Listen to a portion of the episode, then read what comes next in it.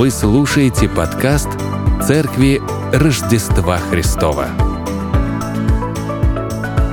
Рим с 9 по 21 стих. И этот раздел стихов можно назвать христианским руководством для межличностных отношений. Здесь обсуждается практика, практика, практика проявления любви. То есть не теоретически любите, как самого себя, а именно как практически это делать, как оно выглядит, как оно звучит. И их даже можно назвать правилами. Как должны действовать христиане. А, до этого Павел обсуждал духовные дары. И он а, переходит на предупреждение о гордыне и акцентирует внимание на, практи- на практическом проявлении любви. То есть духовные дары, а дальше гордыня и любовь. Как бы это наталкивает немножко на мысль о том, что не нужно думать о себе много, если у тебя есть какой-то духовный дар, если у тебя есть таланты, и там, ты можешь быть в чем-то лучше. Не нужно думать о себе много. Поэтому Павел как бы сразу нас так отправляет к практической стороне вопроса. И мы рассмотрим отнош... Э, эти правила отношения с другими христианами и отношения с неверующими, или даже более вероятно, с христианами, с которыми мы в конфликте. Здесь он представляет перечень расположений и действий, которые должны выражаться в каждом из нас. Каждом. Абсолютно. И начинает он с 9 стиха, который звучит так. «Любовь да будет непритворна, отвращайтесь зла, прилепляйтесь к добру». Любовь должна быть непритворной, не лицемерной. Любовь Павлом представляется как матерь добродетелей, в которой Павел учит нас преуспевать. Если мы будем иметь любовь, то мы не почувствуем траты от денег, когда мы жертвуем или кому-то э, даем милостыню. Не почувствуем телесного труда, когда мы делаем что-то для ближнего. Не тяжести при обучении и научении других. Не пота при служении. Для нас это будет не в тягость, потому что мы делаем это из любви к окружающим. Мы, наоборот, перенесем это мужественно, стойко.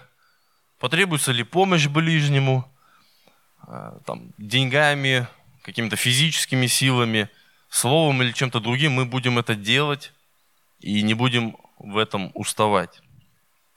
И любовь должна быть в каждом действии христианина каждого. И это отличительная черта нас, должна быть как христиан, как нам указал сам Господь.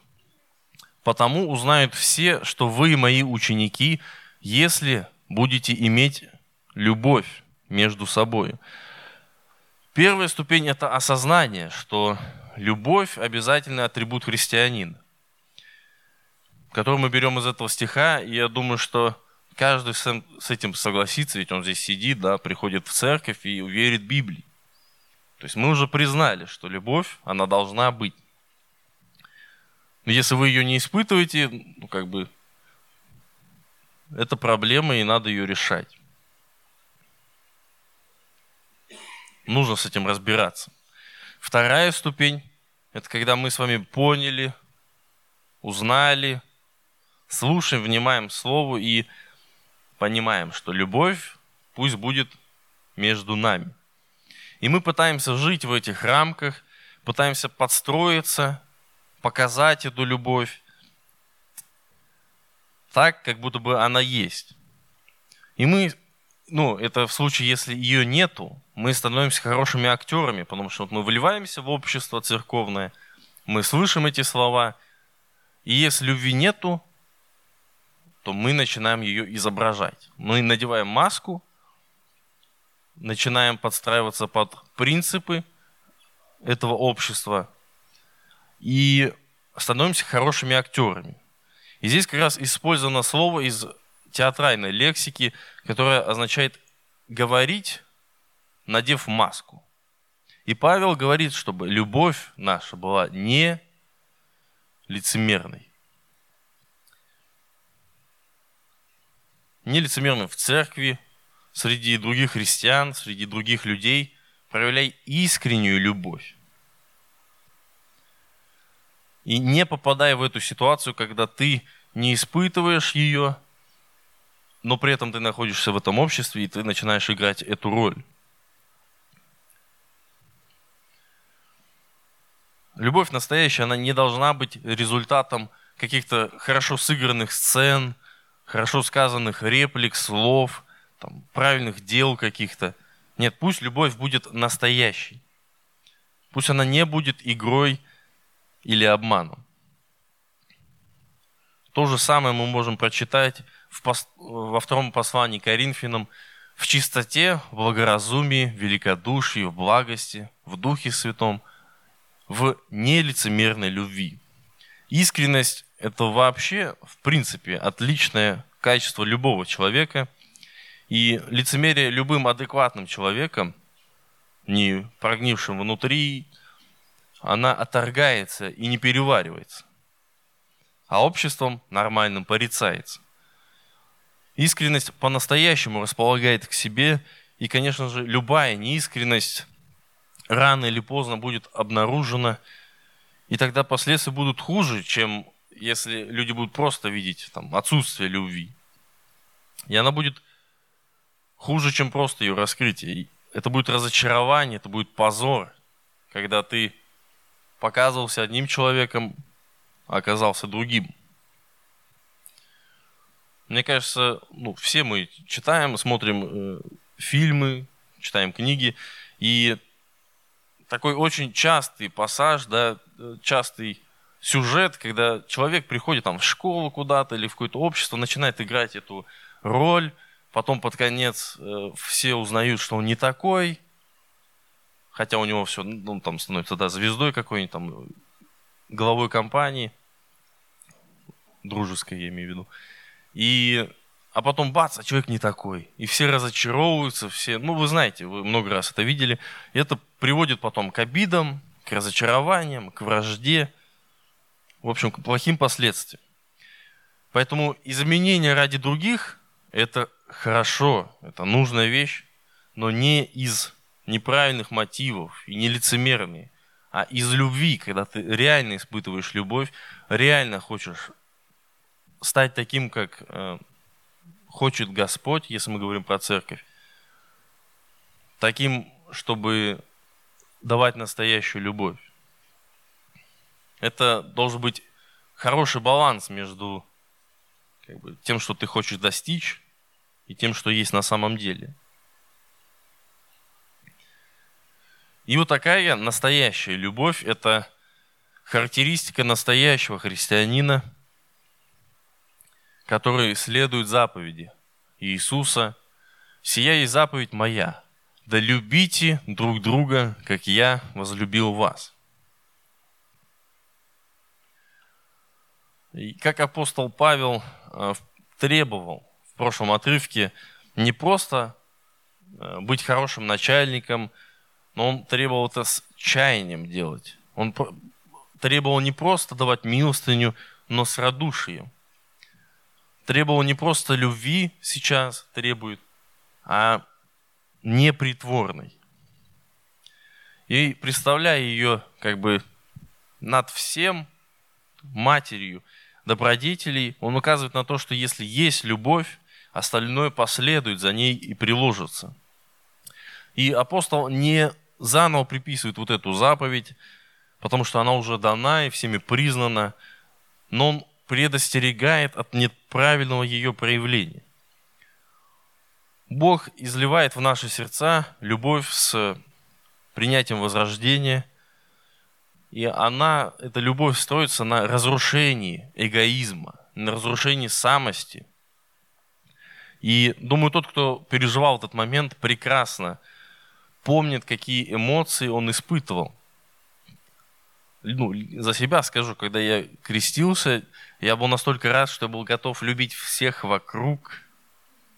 Конечно, это чувство уже давно прошло. И ты испытываешь эту радость, эту любовь, ты готов делиться, готов любить окружающих, но потом приходит рутина, это все, и Павел здесь будет добавлять, что горите духом, пламенейте, разжигайте эту любовь и проявляйте ее активно. А также добавляет не э, добавляет отвращайтесь зла, прилепляйтесь к добру. Это то, что он пишет в этом стихе. И в этом словосочетании использовано слово «отвращайтесь», которое передает смысл действия в настоящем времени. То есть как бы продолжайте дел- делать это сейчас, и оно использовано в качестве повеления. То есть отвращайтесь, уклоняйтесь, бегите, бойтесь. Зло должно заставлять христианина всегда быть на чеку. И у них должно быть э, стойкое чувство отвращения к нему. Вчера я был э, на тренировке по стрельбе, и как бы вы знаете, что требование безопасности, оно написано кровью. И там каждый человек, как бы за себя он думает, что да, все нормально будет. Я, ну, я адекватный, у меня там случайно ничто не стрельнет. Но когда там находится уже 20 человек, и ты в окружении этих людей находишься, ты не знаешь, кто там, какой, адекватный или нет. И ты как бы находишься на стороже, там, чтобы лишний раз у тебя тут не пересекала вот эта вот линия от оружия. Поэтому находишься на, на чеку, смотришь за другими людьми. И именно вот такое примерно передается смысл, когда Павел говорит, отвращайтесь от зла, то есть уклоняйтесь от него. если траектория на вас идет, отступите, уклонитесь и наоборот прилепляйтесь к добру. Так, такое же написано и в э, послании фессалоникийцам. «Все испытывайте, хорошего держитесь, удерживайтесь от всякого зла». Важно отметить, что от зла, а не от злых людей, надо отделять греховные, проявление греховной природы от самого человека. Потому что заповедано нам любить каждого – каждого ближнего, даже если он злой. И тем более, если он злой, об этом мы еще поговорим. Под злым и благим Павел имеет в виду не человека, а дела, слова, помышления. Всякое злое и худое. В поведении христиан не должно быть ничего худого, зазорного, а напротив, мы должны быть святы, непорочны во всей своей жизни с ужасом отвращающийся от плохого. И вот это «прилепись к добру» здесь использовано слово то же самое, что использовано в Бытие 2.24. «Потому оставит человек отца своего и мать свою, и прилепится к жене своей, и будут два одна плоть». То есть использовано вот это слово, когда муж и жена становятся одним целым. То же самое Павел говорит и нам, прилепляться добру, становиться с ним одним целым, влиться в него, жить этим, отвращаясь от зла. Дальше в 10 стихе Павел пишет, «Будьте братолюбивы друг другу с нежностью, в почтительности друг друга предупреждайте».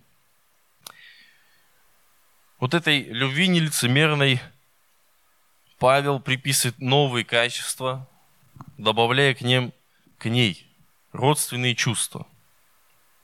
Родственные чувства друг к другу, как члены семьи испытывают друг к другу. Павел как бы твердит каждому из нас. Смотрите, вы братья и сестры. Отнеситесь друг к другу как братья и сестры. И важная часть этого стиха – это то, что Павел повелевает нам ставить другого выше, чем себя. Каждый из нас, чтобы окружающего ставил выше, чем себя. Не ниже, а выше.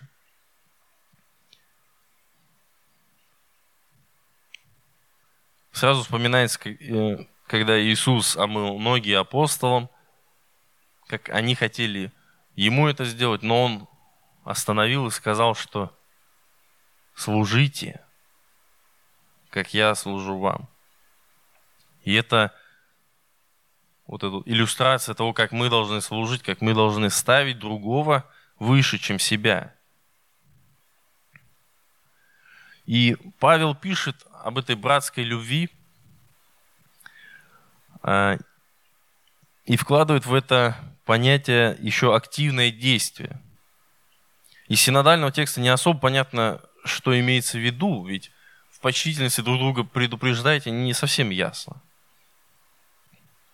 Вот, поэтому больше подходит, как мне кажется, новый русский перевод. Вот, здесь написано «любите друг друга братской любовью». То есть пусть ваша любовь будет братолюбной, и стремитесь оказывать уважение друг другу.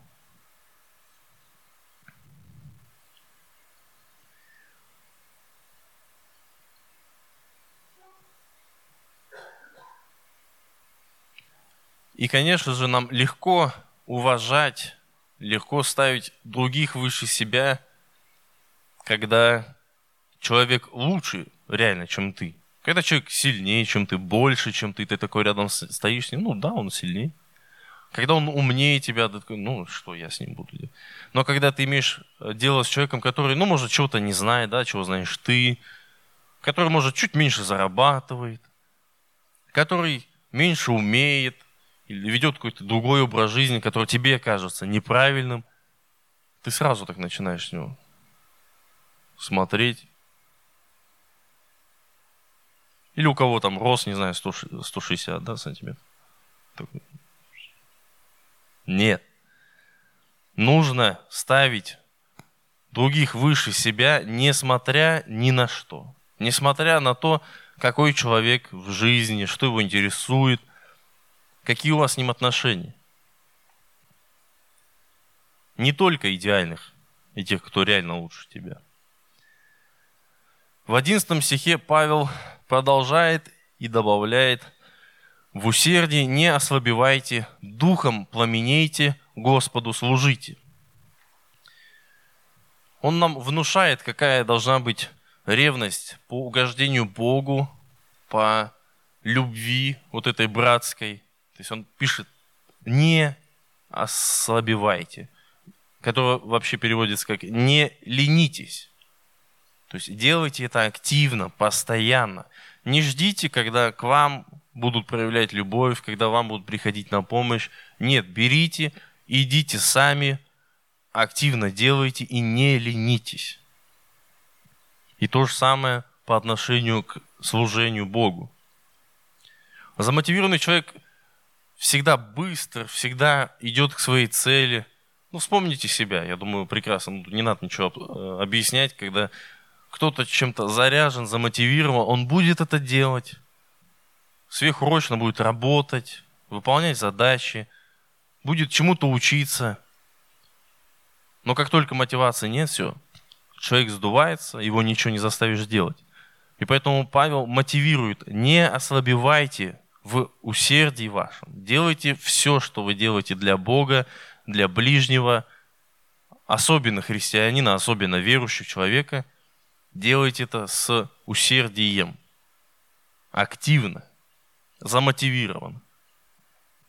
Не ленитесь.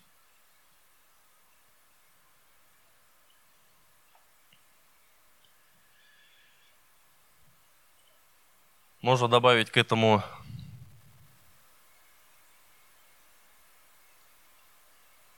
не добавил. Э, стих, часть стиха 10, 48 э, главы книги пророка Иеремии, которые звучат так. «Проклят, кто дело Господне делает небрежно. Если мы взялись за дело Божье, если мы взялись за служение, подвязались, то нужно делать это и не лениться, и делать это эффективно. Быть горящим духом и быть замотивированным. Павел усиливает все, что он до этого написал, и говорит, если совершаете дела милосердия, то делайте это с радостью. Будьте почтительны, выказывайте уважение, но реально ставьте другого выше себя. Не только держитесь доброго, но прилепляйтесь к доброму и отвращайтесь от зла. Не только имейте дух, но пламенейте духом. Будьте усердны и ревностны. Господу служите. И признаки горения духа написаны в 12 А, я понял. Да, я все понял. Утешайтесь надеждою, в скорби будьте терпеливы, в молитве постоянны. Кто горит духом, тот усердно служит, служит Богу. Он преодолевает встречающиеся искушения, непрестанно призывает Бога в молитве. С того момента, как хри- христианин возрождается, его сознание и стремление переходит от сотворенного, от всего творения, всего вот этого земного, фокус смещается на небесное. От временного к вечному. Туда, где теперь сокровище человека, и про это Иисус говорил э, Евангелие от Матфея, «Ибо где сокровище ваше, там будет и сердце ваше». То есть человека тянет туда, на что его нацелен фокус. Если у нас в сознании есть понимание, что там на небесах наш дом, там на небесах наше сокровище, тогда мы и будем думать об этом почаще. Но если мы живем приземленно, если нас давит вот этой гравитация мирского, тогда мы будем думать о том, как преуспеть здесь. И, конечно, тогда и не останется места любви, вместо нее будет корысть, как там добиться чего-то побольше, заработать побольше, какое вообще милосердие, какое, какая милостыня, какое служение друг другу, если я пытаюсь все подгребсти под себя и накопить здесь побольше. Павел побуждает нас утешаться надеждой о небесном, думать о небесном. И пытается Павел перевести наш взор с небесного в небо где нас ожидает наш Отец, наш дом, наше нетленное наследство. И, как мы уже читали и много раз проходили в послании в Рим, Павел не один раз писал, что обетования Божьи, они гарантированы, они непреложно сбываются. Они уже наши, они ожидают получения – Поднимите руку, кто здесь уже заказывал Вайберис или Озон что-нибудь. Давайте, поднимите руки, ну что? Вайлберис или Озон? Понятно. Прошлый век. И все мы заходим в приложение, да, иногда. Кто-то чаще. Смотрим, и там написано, ожидает, ну, пункте выдачи, да. То есть мы знаем, что вот сейчас мы сядем на машину или дойдем пешочком – и мы можем получить эту посылку, забрать свой заказ. Также и сокровище наше на небесах уже упаковано для нас. Оно уже ожидает получения. Нам просто нужно ну, дотерпеть. И оно будет в множество раз лучше, чем все земное. Поэтому Павел говорит, смотрите в небо. Там ожидает вас настоящее сокровище ваше. И утешайтесь этой надеждою и скорби, которые есть, просто терпите. Будьте в молитве постоянны и дойдите до конца. И все, что он до этого писал, э, вот этот костяк жизни христианина, вот эти действия, он как бы это все оборачивает в надежду. То есть вот он построил какую-то схему, над ней любовь должна пронизывать все. И окутывает он это все надеждой. И если вот так вот построите свою жизнь, то она принесет радость впоследствии на небе. И как дыхание свойственно нашему телу, так и молитва свойственна нашему духу. И Павел призывает нас молиться с постоянством. Дальше он пишет, так я сам, да я сам. В нуждах святых принимайте участие. Ревнуйте о странноприемстве, благословляйте гонителей ваших, благословляйте, а не проклинайте. Радуйтесь с радующимся и плачьте с плачущими. Изобразив горящий дух с его отличительными чертами, братской любовью, апостол обращается к деятельному его проявлению, чем он занят и какие дела он совершает. Перед этим он написал, из чего он исходит, как, а теперь он выражает эти дела конкретные, в коих выражается, собственно, братолюбие и в каких делах это все выражается. Святыми он тут называет христиан, каждого верующего. А нужды это обычно наша пища, питье, одежда, кровь. И если есть такая возможность, и если есть нужда, Павел призывает помогать. Вдобавок к этому идет из второго послания Коринфянам, ныне ваш избыток в восполнении их недостатка, а после их избыток в восполнении вашего недостатка, чтобы была равномерность. В те времена очень важно было страноприемство, ведь у многих христиан тогда не было возможности где-то остановиться там в пятизвездном отеле. Условия были и передвижение не очень безопасными, и ночлег тоже был не очень безопасный. Поэтому очень важно было для странствующих христиан, чтобы кто-то в точке прибытия, в точке назначения, мог их принять и предоставить кров, потому что иначе они могли остаться на улице или там, быть ограбленными – и это был очень важный добродетель. Сейчас, конечно, это уже не так актуально, хотя если вам подвернется такая возможность оказать гостеприимство, то надо делать. Вот, а в 14 стихе написано «Благословляйте гонителей, благословляйте, а не проклинайте». Апостол подразумевает не слова,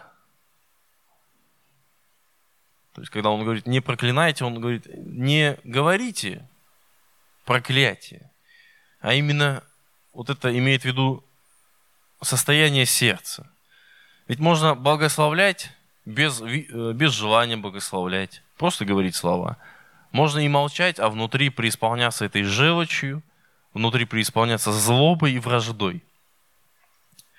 И апостол требует, чтобы гонителям, изгонятелям, врагам и просто к людям, с которыми вы не в мире, в конфликте, не иметь, не просто не иметь чего-то злого, но напротив, питать доброжелательные чувства и доброжелательное расположение. Как, например, к хорошим вашим друзьям и знакомым. Сложно. Дальше он пишет,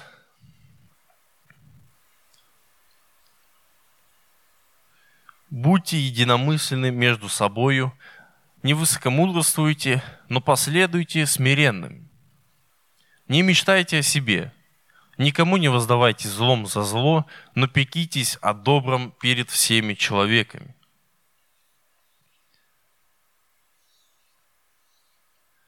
Гонители и вот эти враги, это больше, скорее всего, о внешнем что, чем-то.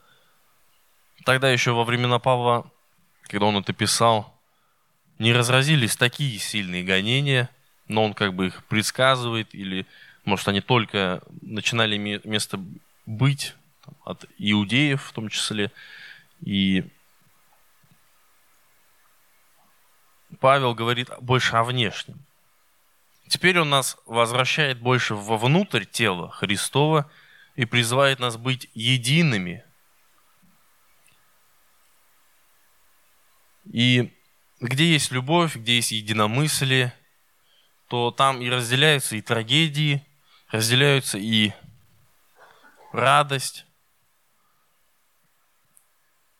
а также где есть любовь, там отсутствует вот это желание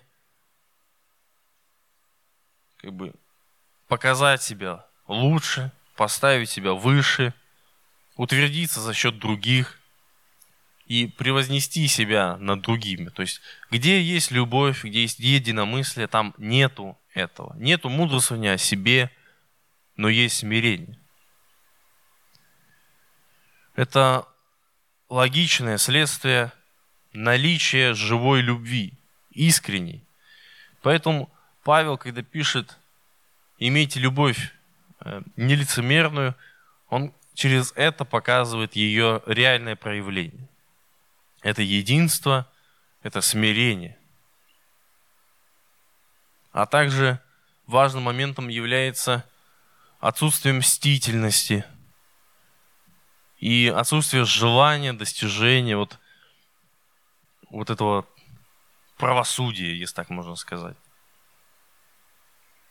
Напротив, у этого есть стремление к миру, стремление к исправлению ситуации и к равновесию. Когда, находясь в обществе, в обществе Божьей семьи, ты любишь тех, кто тебя окружает, ты не хочешь прогнуть человека под себя.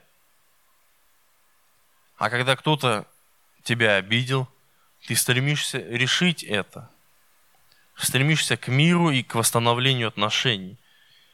И Павел, допуская, что хотя мы и возрожденные люди, мы несовершенные, Павел дает некоторое послабление в этом – и пишет следующее. Если возможно, с вашей стороны, будьте в мире со всеми людьми. Не мстите за себя, возлюбленные, но дайте место гневу Божьему. Ибо написано, мне отмщение, я воздам, говорит Господь. Бывают такие люди или происходит ситуация, знаете, в длительных отношениях, когда казалось бы, нет возможности быть в хороших отношениях. Когда как ты и так не подойдешь, не получается. По-другому заходишь, не получается. И человек начинает со всеми портить отношения.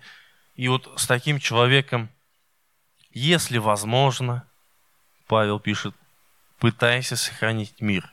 Проявляй активную любовь и иди примиряйся. Пытайся уравновесить, пытайся вывести из отрицательного этого поля.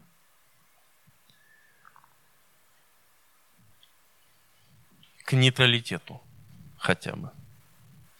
Это не отличные взаимоотношения, но хотя бы отсутствие вражды, отсутствие открытого конфликта. Будьте в мире, если это возможно. И тем более не следуйте принципу око за око. На, на оскорбление не отвечай оскорблением, на обвинение или что-то подобное, там, на обиды не отвечай этим же самым. И Павел подтверждает это цитатой ибо написано «Мне отомщение я воздам».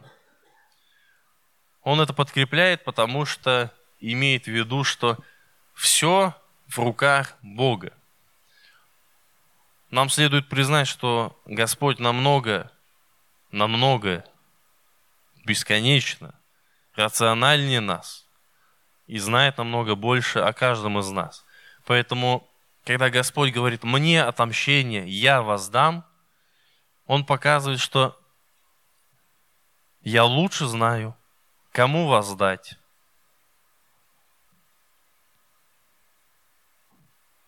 Я знаю, почему человек так поступил, и я знаю, что ему за это будет. Но не ты человек. Ты субъективен, ты предвзят. Ты думаешь в первую очередь о себе. Как бы ты ни пытался быть очень доброжелательным, ты все равно думаешь в первую очередь про себя. И поэтому ты не можешь судить рационально. И Господь говорит, я буду судить. Я буду воздавать. Все это в моих руках.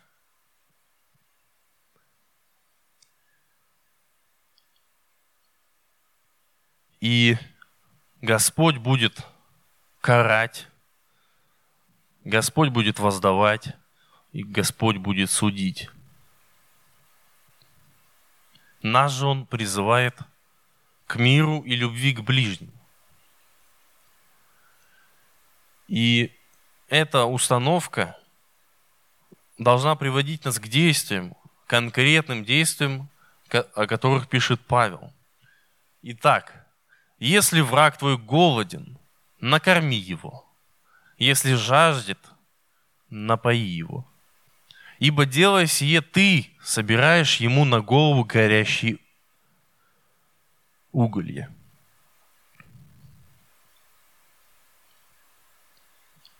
Вспомните сейчас человека, с которым у вас не очень хорошие отношения, и представьте, как вы делаете ему что-то доброе. Не очень хочется, да? Но Писание призывает, сделайте доброе, если у вас есть такая возможность, тому, кого вы оцениваете как врага, или того, кто оценивает вас как врага. Сделайте доброе. Таким образом, вы соберете ему уголье на его голову, и в момент суда, если такой человек не стал побежден добром, не стал к вам лучше относиться, эта вина, она будет усилена, она будет умножена, потому что вы не воздали ему, а сделали ему добро, а человек не исправился, он не пошел к миру. И Господь это видит. и Господь воздаст. Ведь отомщение – это Его прерогатива.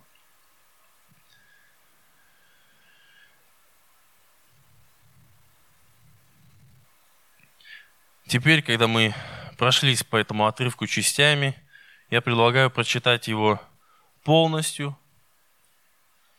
в свете вот уже разобранного. Любовь да будет непритворна. Отвращайтесь зла и прилепляйтесь к добру. Будьте братолюбивы друг другу с нежностью.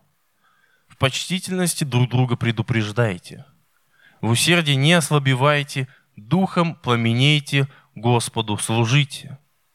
Утешайтесь надеждою, в скорби будьте терпеливы, в молитве постоянные. В нуждах святых принимайте участие, ревнуйте о страноприемстве – благословляйте гонителей ваших, благословляйте, а не проклинайте. Радуйтесь с радующимися и плачьте с плачущими. Будьте единомысленны между собою, не высокомудрствуйте, но последуйте смиренным.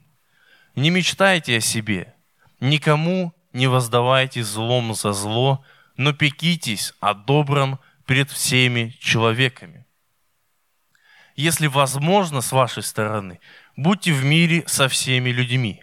Не мстите за себя, возлюбленные, но дайте место гневу Божьему, ибо написано, Мне отмщение я воздам, говорит Господь. Итак, если враг твой голоден, накорми его, если жаждет, напой его. Ибо делая сие, ты соберешь ему на голову горящие уголья. Не будь побежден злом, но побеждай зло добром. Павел начинает с того, что любовь – глава над всем. И призывает к искренней, братской, как в кругу семьи, активной и горящей. Той любви, которая приводит к действиям и которая стремится к миру, если это возможно. А все плохое Павел призывает переносить стойко и в единстве – с упованием на Бога. А злым поступкам, гонителям, врагам Павел призывает относиться с такой же любовью, как к своим друзьям и знакомым. А зло и мщение, и воздаяние пусть Господь судит. Весь этот текст и есть практическое применение для нашей жизни. И пусть они даже заслуживают того, чтобы их распечатать, повесить себе где-нибудь как памятку. Потому что этот текст – это практические правила нашей жизни. И все написано очень даже конкретно. Поэтому я предлагаю встать, помолиться о том, чтобы они были кредом нашей жизни – и попросить Господа, чтобы это реально действовало в нашей жизни.